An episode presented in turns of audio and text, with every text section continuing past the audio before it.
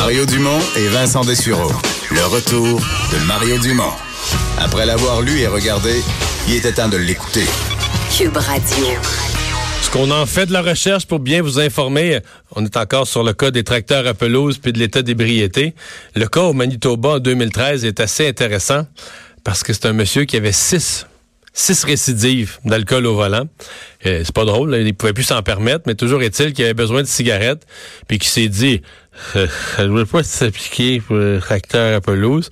Fait qu'il a voulu aller en tracteur à pelouse, s'acheter des cigarettes, s'est fait arrêter. Il y a eu 150 jours, donc euh, il était, c'était illégal. Il était sur la voie publique avec son tracteur à pelouse, 150 jours de prison euh, pour ce récidive. Donc voilà, dans l'histoire du Canada aussi, on a des cas du genre.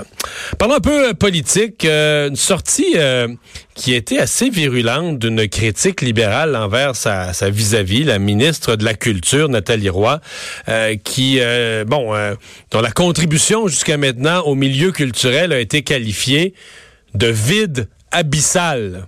C'est en ces mots que la députée libérale Isabelle Melançon a qualifié le travail de sa, rivale. On lui parle tout de suite. Bonjour, Madame Melançon. Bonjour, M. Dumont. Vous y allez d'un jugement dur. Qu'est-ce que vous allez dire à, la fin du mandat si vous êtes déjà rendu au vide d'Abyssal après six mois? Là?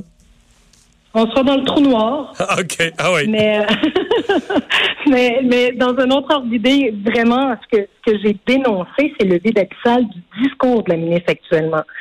Parce que euh, j'ai beau poser des questions, que ce soit au Salon Bleu, que ce soit lors de l'étude des crédits, que ce soit même dans ces débats de fin de séance que vous connaissez, euh, M. Dumont, pour, euh, pour en avoir fait plusieurs, à chaque fois, on n'a pas de réponse.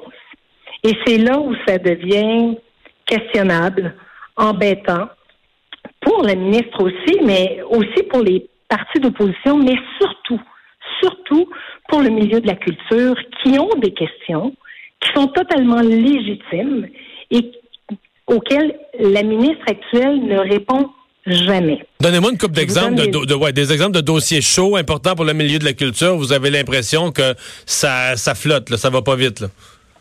Ben, on va commencer par la politique culturelle.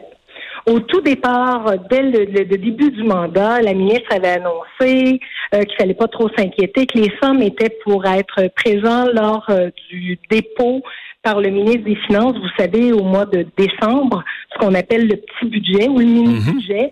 Euh, elle a dit, vous allez voir toutes vos questions, euh, vous allez avoir vos réponses à l'intérieur de ce budget-là. Il n'y a rien eu au mois de décembre. Il n'y avait pas un sou pour la culture. Et quand je l'ai questionné sur la question, elle m'a dit, quand je l'ai questionné sur la question, pardonnez-moi, quand je l'ai questionné, sa réponse fut, ben là, vous allez voir un peu plus tard, mais une chose est sûre, je vais commencer par changer les orientations de la politique.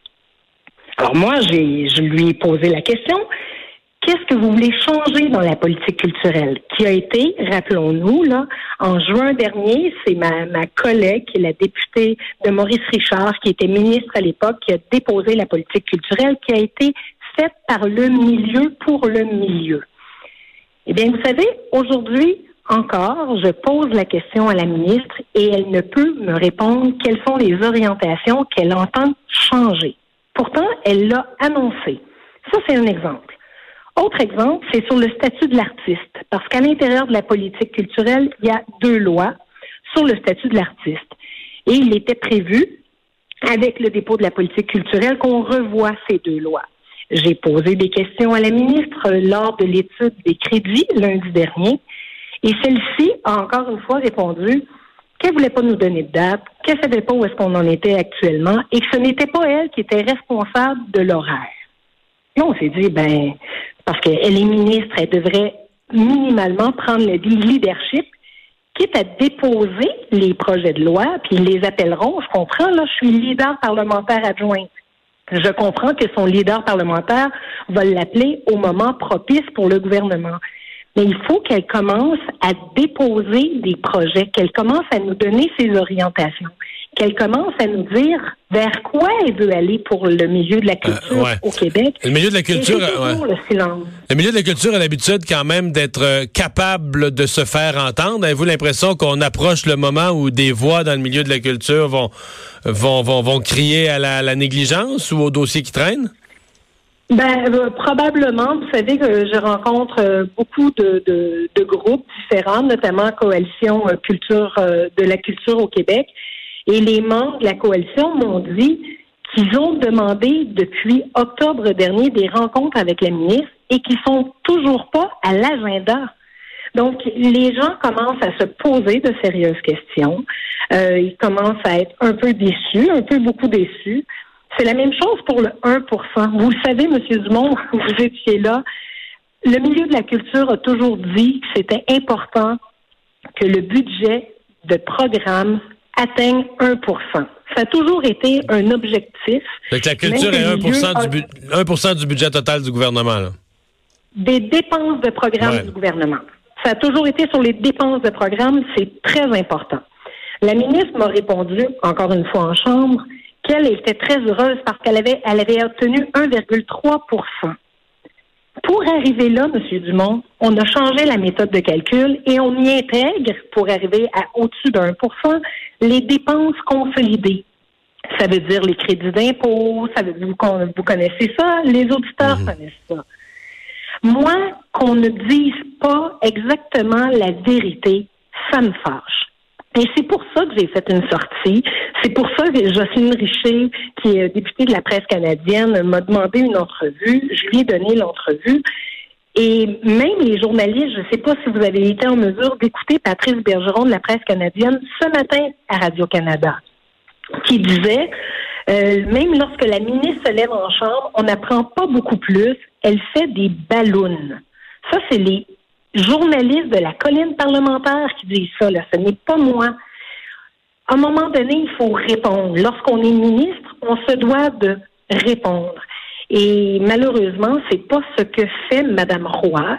Moi, j'ai même fait des propositions pour tenter de l'amener à prendre des positions ou des orientations. Par exemple, pour Netflix avec un fonds dédié.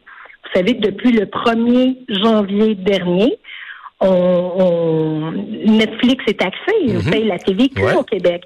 Et on a appris la semaine dernière que c'est autour de 15,5 millions de dollars qu'on a amassé. Avec les problèmes qu'on a actuellement avec les câbles distributeurs, euh, pour pouvoir financer les productions, qu'ils soient en cinéma ou encore en télévision, moi j'ai proposé qu'on fasse un fonds dédié. Cette taxe-là de Netflix, pourquoi on ne la met pas dans un fonds dédié pour la culture? J'ai fait la proposition en décembre, j'ai toujours pas eu de réponse. Même chose la semaine passée. Et à date, on sait pas ce qu'on, à date, on sait pas ce qu'on va faire avec ces sommes-là. Ben non, pas du tout. Ben, Il n'y a rien qui a été annoncé. Mais j'ai bien l'impression que pour trouver une façon de, dépenser les sommes, la ministre devrait trouver. Madame Melançon, merci d'avoir pris le temps de nous parler aujourd'hui. Merci, Au revoir. Bonne journée tout le monde. Bon. J'ai l'impression que la ministre de la Culture va vouloir répondre à ça éventuellement, mais euh, ouais, si euh, la, députée euh, Melançon euh, dit vrai, mais pas raison de pas croire, mais c'est son rôle de critiquer, mais le milieu de la culture, euh, c'est pas un milieu qui est patient. Euh, c'est des gens qui, sont, qui ont un porte-voix, qui sont habitués à s'exprimer.